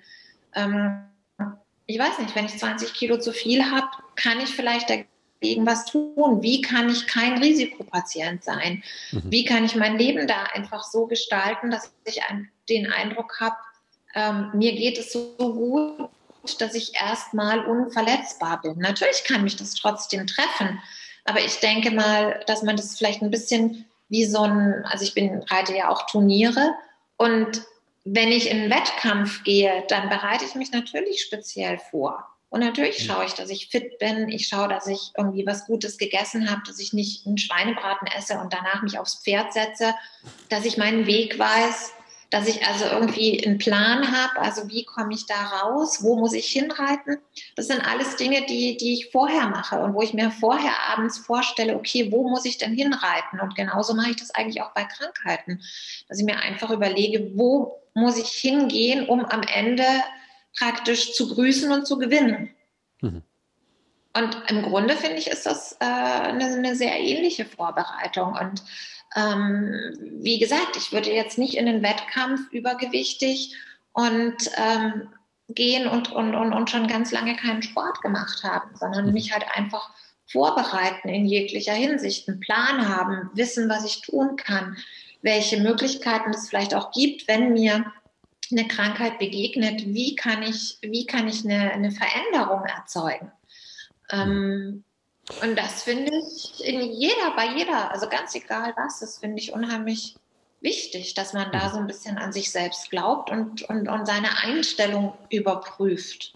Und auch eben, was ist wahr, was ist übertrieben, dass man da einfach genau hinguckt. Und ähm, der Krebs ist eigentlich ein ganz gutes Beispiel, weil wir da in der, in der Gesellschaft eine unheimlich das ist unheimlich negativ verankert, also verankert in unserer Gesellschaft. Das ist einfach, Krebs ist Leid und ist Tod. Mhm. Und jeder Zweite kriegt Das ist so die Idee von Krebs. Und mhm. für mich war es einfach wichtig, mich da so ein bisschen umzustellen und zu gucken, dass es auch anders sein kann. Und, ähm, und das ist, glaube ich, ja egal, was man macht. Einfach ähm, einen Plan haben, ein Ziel verfolgen und sich einfach optimal darauf vorbereiten. Das Spannende ist ja in der jetzigen Situation, dass äh, nicht die Verantwortung nur an die Ärzte abgegeben wurde, sondern eigentlich die äh, Verantwortung an Wissenschaftler und an die Politik. Ähm, das ist wirklich noch das Besondere in diesem Fall und äh, sollte von daher vielleicht auch wirklich mal überdacht werden. Ähm, wenn wir jetzt noch mal so ein bisschen auf die äh, Rezepte zurückgehen, die dich geheilt haben. Also für mich ist eigentlich relativ klar und das äh, hat ja auch die, die Wissenschaft mittlerweile ähm, auch bestätigt, äh, wer fastet, hat eine viel größere Chance, zum Beispiel, dass eine Chemo ähm, äh, ja einfach äh, auch, auch wirkt. Ähm, du hast jetzt anderthalb Jahre ähm, gefastet. Äh, ich würde das als Fasten bezeichnen. Äh, auch wenn du natürlich äh, dann etwas gegessen hast, ist es ja so, dass gerade der Kohl, und das wissen ja wenige, ähm, eine unglaubliche Heilkraft hat. Es ist also einer der ähm, wirksamsten äh, Mittel eigentlich gegen Entzündung. Ähm, also bei mir war es halt so, ich hatte den ganzen Körper Entzündung in den Gelenken überall und ähm, äh, der Kohl hat, äh, also nur der, das Trinken von Brokkoliwasser hat äh, die, die Entzündung praktisch entfernen lassen. Und Entzündungen sind ja auch Vorboten für Krebs und, und äh, einfach auch für ähm, ja, schlimmere Krankheiten. Das heißt also, äh, beides hängt äh, fundamental zusammen. ist dieses Rezept, was du jetzt da für dich herausgefunden hast, ähm, wie würdest du das äh, beschreiben? Wie wichtig war dieser Anteil? Also dieser Anteil, also wenn du jetzt sagst, okay, äh, das Essen, äh, Sport, mental, wie würdest du das Ganze werten? Also was ist wie wichtig? Oder funktioniert es einfach nur alles zusammen? Nee, also ich, glaube, dass, dass es grundsätzlich immer alle Möglichkeiten gibt. Also ähm, ich denke, wenn man enorm davon überzeugt ist, dass man eigentlich gar nichts an seinem Leben ändern muss, außer, ähm, ich weiß nicht, äh, Karotten zu essen, dann kann es genauso funktionieren. Also, dass ich jetzt dieses Potpourri benötigt habe, ist vielleicht auch, liegt auch daran, dass ich halt ein Kopfmensch bin und dass ich gerne hier schraube und da schraube. Also ich hätte das äh, mit Sicherheit auch leichter haben können. Die, die Ernährung fühlte sich für mich so an, als würde ich einfach was tun. Also ich, ich fand immer auch zu der Zeit, man wird ja man wird ja gerne ähm, an die Hand genommen. Und das, das ist auch das Schöne in der Onkologie, also wenn man dann den Weg erst macht wie ich, dass plötzlich einer da ist und der, der sagt halt einfach, wo es lang geht. Und schlussendlich sagt er, ach Süße, jetzt machen wir mal und ich habe den Plan. Und ähm, das, das, das ist eine schöne Sache, klappt natürlich nicht, wenn der Fremde das übernimmt, aber die Idee ist unheimlich schön ähm, an die Hand genommen zu werden und dass jemand anders was tut. Aber im Grunde muss man natürlich selbst was tun. Und ich sage jetzt mal, diese Diät war ein eher leichter Faktor, um irgendwas zu tun. Ja, also ich meine, da, da gab es ganz klare Regeln und da hält man sich dran und damit hat sich's. Also das ist jetzt noch deutlich leichter, als seine mhm. Gedanken umzustellen oder. Ähm mhm. Aber ich, ich glaube, ähm, also so als Außenstehender und auch als jemand, der ja ähnliche Erfahrungen hatte, ähm, äh, dass es nicht so ist. Also ich glaube tatsächlich, dass ähm, äh, es, also äh, wenn, wenn man sein Leben ändert und wieder in den Griff kriegt und für sich selber der Manager für seinen eigenen Körper wird, dann bedeutet das natürlich auch, ähm, dass man die Verantwortung übernimmt und auch die Schäden, die man angerichtet hat, äh, erstmal wieder beseitigen muss. Und die Schäden sind Gifte, die Schäden sind auch sich gehen zu lassen, dass man sich gehen gelassen hat. Ähm, also viele Dinge, die man vorher halt auch so nicht bewusst gemacht hat. Und ich glaube, äh, also ich habe das immer gemerkt, ich habe äh, eigentlich so alle zwei Jahre eine Ayurveda-Kur gemacht und habe da immer gemerkt, wie das äh, auf der einen Seite, äh, da muss man extrem selber mitarbeiten. Ich mochte das nie, also ich mochte nie, diese Ayurveda-Kur war für mich die totale Tortur. Aber ähm, ich wusste, das ist wichtig, das muss ich einfach machen, um einfach Verantwortung äh, für meinen Körper zu übernehmen. Mhm. Und ähm, es geht aber auch anders. Und äh, das, man kann das auch selber machen, aber dann ähm, ist es noch schwieriger. Ne? So wie du äh, das natürlich gesagt hast, dass man dann wirklich sagt, okay, äh, ich habe meinen Plan, meinen Ablauf und das ziehe ich jetzt durch. Und das entsteht ja eigentlich schon aus dem Instinkt heraus und auch aus dem inneren Heiler, der in uns allen steckt. Wir wissen eigentlich instinktiv, was für uns gut tut. Äh, das Problem ist, dass wir es vergessen haben. Oder sehe ich das verkehrt? Doch, wir haben es absolut vergessen. Ja. Und ich, ich glaube, also für mich war schon auch diese Diät einfach eine, was eine Kehrtwende. Also man macht irgendwas extrem und verändert irgendwas extrem und, und daraus ziehen sich natürlich auch immer wieder andere, also es hat halt immer weitere Folgen. Also und, und, und das war, war schon einfach eine, eine, eine Wende einleiten und irgendwie zu sagen, ich gehe jetzt eben nicht mehr geradeaus, sondern, oder ich mache jetzt nicht mehr das, was ich vorher gemacht habe, sondern ich mache was ganz anderes und auch was mhm. sehr Extremes.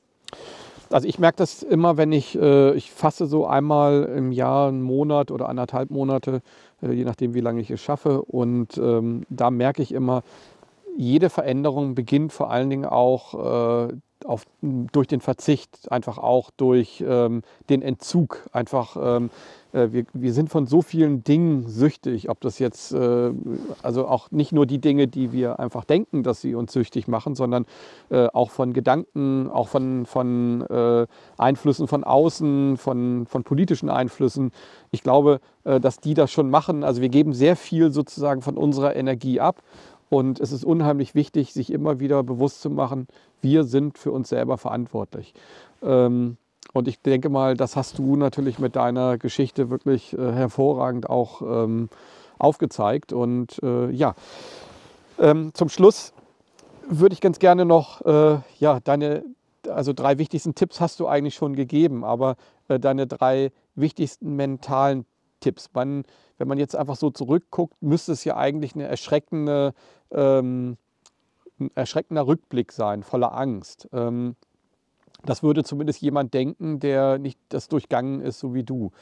Wie würdest du das beschreiben, wenn du jetzt einfach heute zurückguckst auf diese Zeit?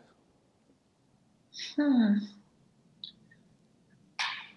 Also ja, also dann wirklich nicht so, nicht, nicht so schrecklich. Also ich, ich würde diese Zeit schon auch als eine sehr klärende Zeit ansehen. Das hat mein Mann und mich natürlich auch unheimlich zusammengeschweißt, hat auch viel Dinge, die, die ich vorher angenommen habe, dass sie möglich sind, hat es natürlich auch so ein bisschen bewiesen. Also ich sage jetzt mal, der, der Einfluss meines Denkens das war vorher dann natürlich eher eine Theorie und dann wurde es mehr Praxis. Das heißt, das gab natürlich auch eine gewisse Bestätigung, dass die, die Dinge möglich sind. Und ich glaube einfach, dass diese, diese Zeit mir halt auch eine, eine Flexibilität gebracht hat, die ich vielleicht sonst nie, nie erreicht hätte und auch eine, ähm, eine Klarheit, was ich will und, und von was ich mich trenne also ich, ich habe ja eigentlich Jura studiert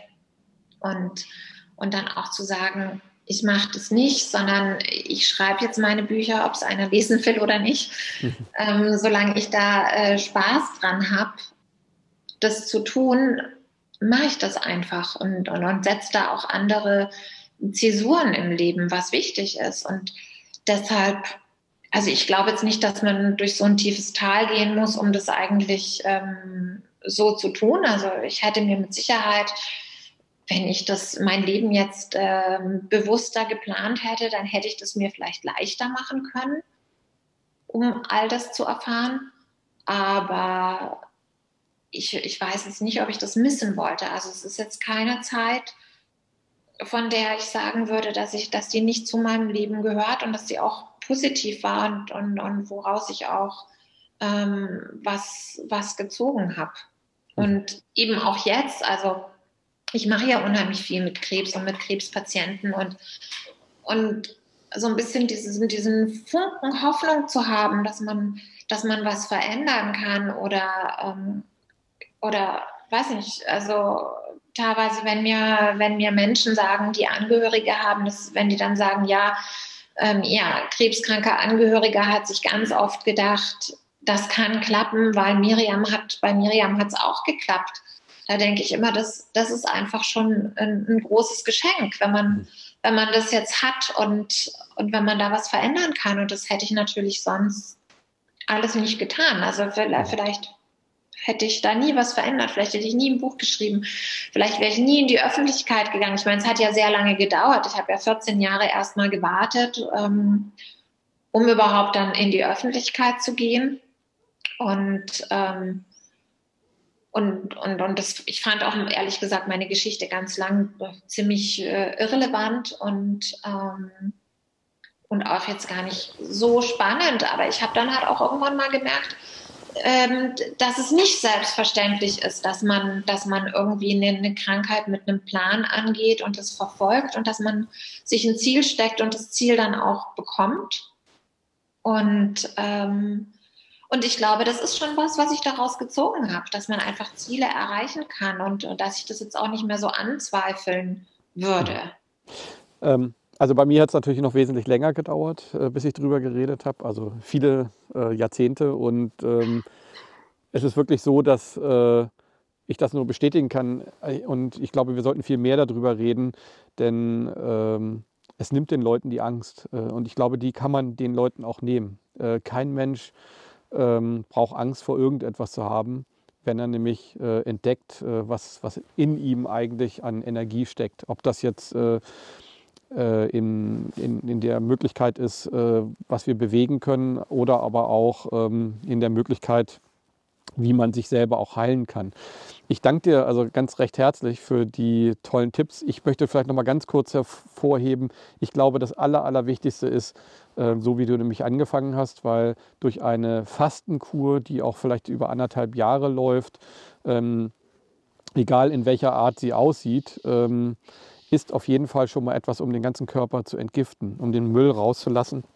Und zwar nämlich bin ich ganz, ganz sicher, wir sagen ja immer, ähm, die Intuition steckt im Herzen, die steckt aber wahrscheinlich mindestens genauso auch im Darm. Und ähm, ja, in diesem Sinne, glaube ich, ist es auch ganz, ganz wichtig, um überhaupt dem Körper auch einen Impuls zu geben, dass der Darm als allererstes spürt, ähm, ich bin hier der Herr im Haus und, ähm, äh, und ähm, ich muss einfach äh, meinen mein Darm einfach auch wieder pflegen, weil wenn der Darm in einem guten Zustand ist, dann wird der Körper sich heilen. Da bin ich mir ganz, ganz sicher. Und das gilt für äh, viele Krankheiten, vielleicht sogar für fast alle. Ähm, ja, ich danke dir und es ist schön zu sehen, dass äh, es dir so gut geht und ähm, dass es auch, ich denke mal, äh, mit so einem Arzt in dir so bleiben wird. Äh, vielleicht ist es ja auch tatsächlich so, dass wir viele Male im Leben Krebs haben und viele Menschen das einfach auch für sich selber heilen können. Nur vielleicht auch dann im verkehrten Moment zum Arzt gehen. Auch das ist eine Möglichkeit, die schon öfter ähm, gedacht worden ist.